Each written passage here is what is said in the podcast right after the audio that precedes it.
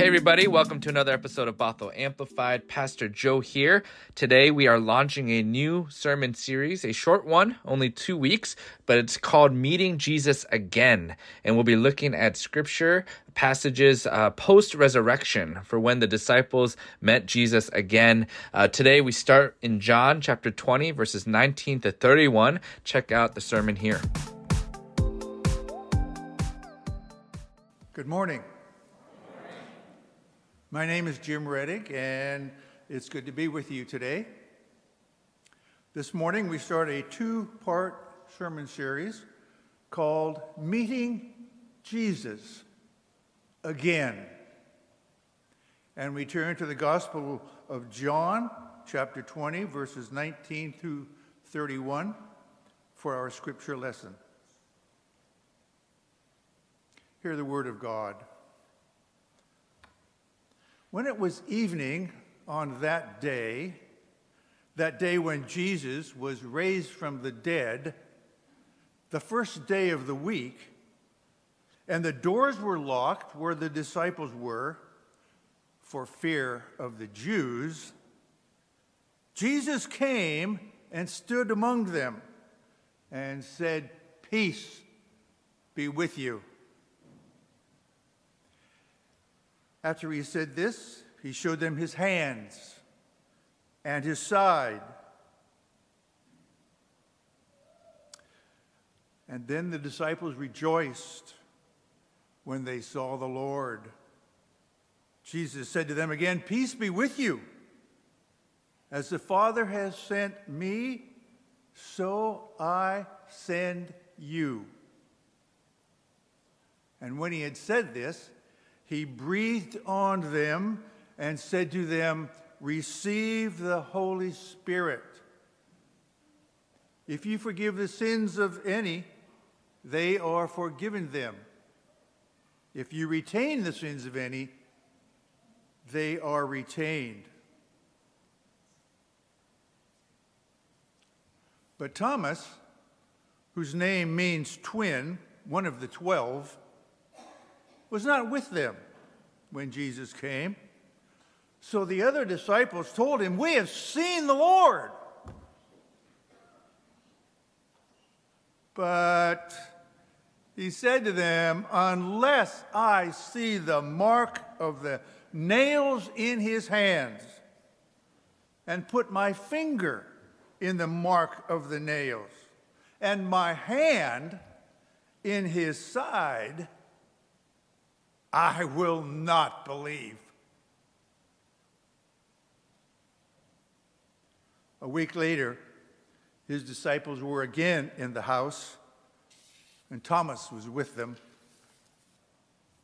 Although the doors were shut, Jesus came and stood among them, and he said, "Peace be with you." And then he said to Thomas, "Put your finger here and see my hands. Reach out your hand and put it in my side. Do not doubt, but believe." Thomas answered him, "My Lord and my God." Jesus said to him, "Have you believed because you have seen me? Blessed are those who have not seen and yet have come to believe." Now, Jesus did many other signs in the presence of his disciples that are not written in this book, but these are written so that you may continue to believe that Jesus is the Messiah, the Son of God, and that through believing, you may have life in his name. Holy words for God's people. So this week, um, you know, I was uh, kind of lost in my own world. I uh, was uh, had my headphones in or my AirPods in. I was uh, running errands. I was uh, shopping. And uh, anyone have any guilty pleasure music? Some of y'all do, because y'all are about to know where this is going to go. Um, mine tend to be nineties boy bands. Um, A little, uh, you are my fire, right? My one desire. No, nobody. I want it. Thank you. I want it that way. Good. Awesome. So I was, I was in uh, Costco, and I was I was listening, and I was uh, and I started singing apparently, um, and apparently because I didn't know, and uh, somebody in the checkout line uh, behind me started singing the harmonies, and it was weird. They were really good, but it was weird. And uh, we started uh, talking, and it was just one of those moments where we were able to see each other. And we, we got to uh, just talk while we were waiting, and I was like, uh, thanks for doing that. That's weird, but thanks for doing that. And uh, he said, no, I mean, no, you know, it's it's cool. We we like what we like, and some people like boy bands, and other people don't, and that's okay. And it was just a really cool moment, because what it showed me was even in those times of silliness, and even in those times when you can just get lost in your own world, that there are people around who care for you, right? There are people around who can sing with you, laugh with you, be part of your experience in that moment. And I think that's what kind of what we're doing, right? As we continue to try new things, as we try to be church together, as we learn of new ways and experience new ways of doing this thing called church and faith, we journey with one another on all along the way, right? Sometimes we get lost and we find ourselves in rabbit holes and wrestling with our faith. Other times we find the silliness of what it means to be a believer. Other times we are just lost, period. And all of that allows us to be vulnerable and to be open and to journey with each other. And so for this little while, as we navigate this new service time, as we navigate um, worship, as we come to church together, our hope and our prayer is that through this experience and through this time, you will know that you are not alone in your faith journey. Wherever you are on your faith journey, know that you are not alone, right? Know that you belong. Know that you are welcome for exactly who God created you to be. And so what that means for us uh, is we want to name that there are places in our world and society, even in places of worship, where that's not true for everyone, uh, where people are pushed out and kept out, where people are marginalized and oppressed. And if that has been your experience, we want to first say that we're sorry. We are sorry. And we want to name that for exactly who you are, for exactly who God created you to be, you are welcome and that you belong. You are gay or lesbian, transgender, bisexual, or questioning, know that you are welcome, know that you belong. If you're black or brown or indigenous, if you have been discriminated against because of the color of your skin, know that you are welcome, know that you belong. If you find yourself homeless or houseless or in the lower economic brackets of our community, if you are single or divorced or partnered or separated, know that you are welcome, know that you belong with all of your unique gifts and abilities created to be bearers of Christ's image to all the world. Know that you are welcome. Know that you belong. Amen? Amen. Amen. I'm going to go preach from over here. So I'm going to invite us into a time of prayer as we get started on this sermon this morning. Let's pray. Holy One, be present here and in all the places from which we are worshiping. Move in us and through us that we too would be moved and changed. Speak to us, we pray. Less of me, more of you, none of me, all of you. May the words of my mouth and the meditations of all of our hearts be pleasing in your sight, our rock and our Redeemer. Amen. You know, some of the best parts of my week are when I get to spend time and uh, energy with playing with my kids. Um, this week, we, we built a fort in the living room that turned into an ice cream shop, that turned into a boat, which took us downstairs where we were hug-attacked by all the mystical uh, creatures that lived under the water, which basically meant having all the stuffed animals piled up on top of me while we were making funny noises together. I was thinking about the imagination of kids, right? How they can look at something and will it into something else. I, I see chairs and, and a couch and an armchair draped with a sheet as something to clean up later. Uh, they see this fort and the ice cream shop and boat, and they probably would have kept going if it wasn't time for lunch. Uh, I see a cardboard box from Costco used to carry my groceries and eventually recycle. They, they see a, a spaceship. Uh, I see a lawn needing to be mowed. They see the jungle and get ready to go out into the safari. I wonder when that changed for us. At what point did we lose the ability to see the possibilities? We're a week removed from Easter, from when Mary and those first disciples, they, they ran to the tomb early that morning, when Mary stood weeping outside the tomb, having found no body. When, when Jesus asks her, "Woman, why are you weeping? Whom are you looking for?" From when she went and ran to the disciples to announce that I have seen the Lord. And despite that declaration, in the evening on that same day, the disciples are now gathered somewhere. The, the doors are locked for fear of the Jewish authorities. Here's the thing. Uh, just because Mary went to the disciples to tell them that she had this personal encounter with Jesus, that she had seen the Lord, it doesn't mean that they believed her. If I said to you this morning that I had found the best restaurant in Seattle and that it was a place called Paju, would you believe me? My guess is that you already have your incorrect opinion on what the best restaurant is. And unless you go and experience it yourself, my word would not be enough to change your mind. For the disciples, they, they only know their current reality. Right? Three days ago, their friend, their teacher, their Messiah was crucified on the cross. They brought his body down, and now the body is gone. And unless they meet Jesus again, their reality is all that they can grasp. Which is why I wonder why we are so quick to judge Thomas.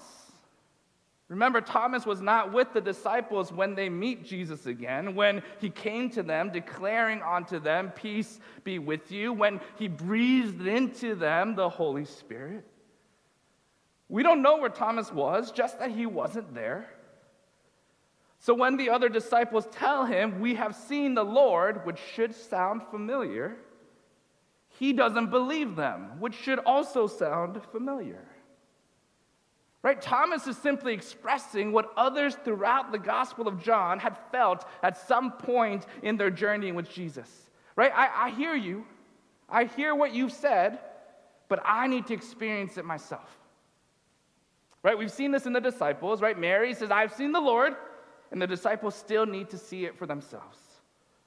But go back with me. We're going to go to chapter one of John. And, and Jesus is going around in Galilee, right? He's already called his first disciples, Simon and Andrew. He, he now calls Philip, who then runs to Nathanael and says to him, "We have found him, the one whom Moses and the law and also the prophets wrote. We found Jesus, son of Joseph, Joseph from Nazareth."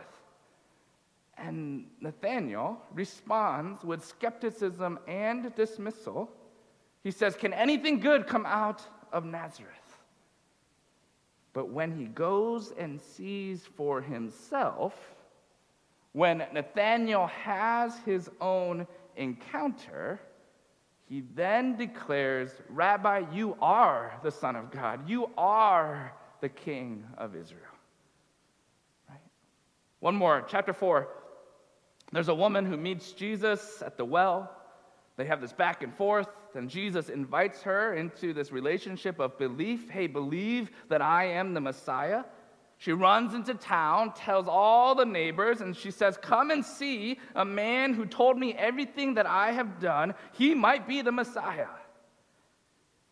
John tells us that many people believed on the basis of the woman's report, but many more believed because they heard Jesus themselves. And, and the story ends with some of them saying to the women, "It is no longer because of what you said that we believe, for we have heard for ourselves, and we know that this is truly the Savior of the world." So when Thomas responds to his friends needing to see the marks on Christ's body, he's only articulating what everybody else has already experienced. I want to touch on two quick things from this. We're going to go to verses twenty-six and twenty-seven. A, a week later, his disciples were again in the house, and Thomas was now with him. Although the doors were shut, Jesus came and stood among them and said, "Peace be with you." Then he said to Thomas, "Put your finger here and see my hands. Reach out your hand and put it in my side. Do not doubt, but believe." This word doubt. Theologian Caroline Lewis, she, she writes that the primary definition of the term doubt has to do with uncertainty, but uncertainty as a category of belief does not exist in the fourth gospel. Right? One is either certain or not certain. See, this, this word that's translated as doubt, apistos, right? It literally means unbelieving. So Jesus is telling Thomas, hey, make a choice. Make a declaration. Make a decision for yourself. Do you want to be unbelieving, or will you believe? And Thomas makes that choice. He says, "My Lord and my God," which is fascinating. Because when the other disciples met Jesus again, Scripture tells us that they rejoiced when they saw the Lord. Remember, they were locked out in fear. They, they, they were stuck in that room together. They were wondering what would happen next. And Jesus appre- approaches them and says, "Peace." And then they rejoice. They're filled with joy. But Thomas, he doesn't rejoice. He makes a confession right then and there. He says, "Yes, Jesus, you are my Lord. You are my God. I am committing my life to you. I will serve you and your ways. I will choose to follow you." There's a difference in how we are taken in a moment and the declaration of life to come. But here's the second thing. Remember, the Gospel of John, it, it, belief and unbelief, it's not tied to some concern about the end of the world or about salvation after death. John is interested in each person's relationship with Jesus, how, how to be a disciple of Jesus, how the impact of a relationship with Jesus has on the world today. For, for John, belief is tied to relationship. Belief is relationship. If you believe in this Jesus, if you believe in his teachings, if you believe in a future that could be, then be in relationship with God and with one another. I don't want to skip past this, this part of the passage in verses twenty-two and twenty-three. It's a little problematic, right? Jesus appears to the disciples that first time without Thomas and says, "Peace be with you." And then Jesus breathes into them and says, "Receive the Holy Spirit." And then he continues, "If you forgive the sins of any, they are forgiven them. If you retain the sins of any, they are retained." And this feels so out of place for John. Right? In, in John, Jesus was sent to take away the sins of the world, to rebuild relationship out of the brokenness, to, to find reconciliation when we hurt God and when we hurt one another. And so to think that Jesus would commission his disciples to go into the world after breathing into them the Holy Spirit, to think that Jesus would commission his disciples to perpetuate sin by refusing forgiveness, it's inconceivable. Right? That he would accept a reality that the retention of sin, the existence of sin, is legitimate, that's unimaginable. Catholic theologian Sandra Schneider, she, she offers this alternative translation. She says, "Of whomever you forgive the sin, the sins are forgiven them. Whomever you hold fast or embrace, they are held fast." The original Greek doesn't repeat the word sin in that second clause. Of whomever you forgive the sin, the sins are forgiven them, but whoever, whomever you hold fast, whomever you embrace, They are embraced. They are held fast. Note the emphasis on relationship, right? Jesus says, see me and experience my life for yourself. So be in relationship with me. Jesus says, believe or don't believe. But that's a relationship question. Jesus says, receive the Holy Spirit. So be in relationship with God and with one another. Forgive each other's sins.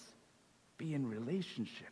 Be in right relationship. Choose to experience a life that is different than the brokenness that exists now. Choose to be in relationship despite the times that we hurt one another. Choose to be in relationship, because only when we're in relationship with God and with one another, then can we imagine a world that could be. And that's what John's about. It's the idea and the potential and the possibilities of a world that could be in relationship with one another.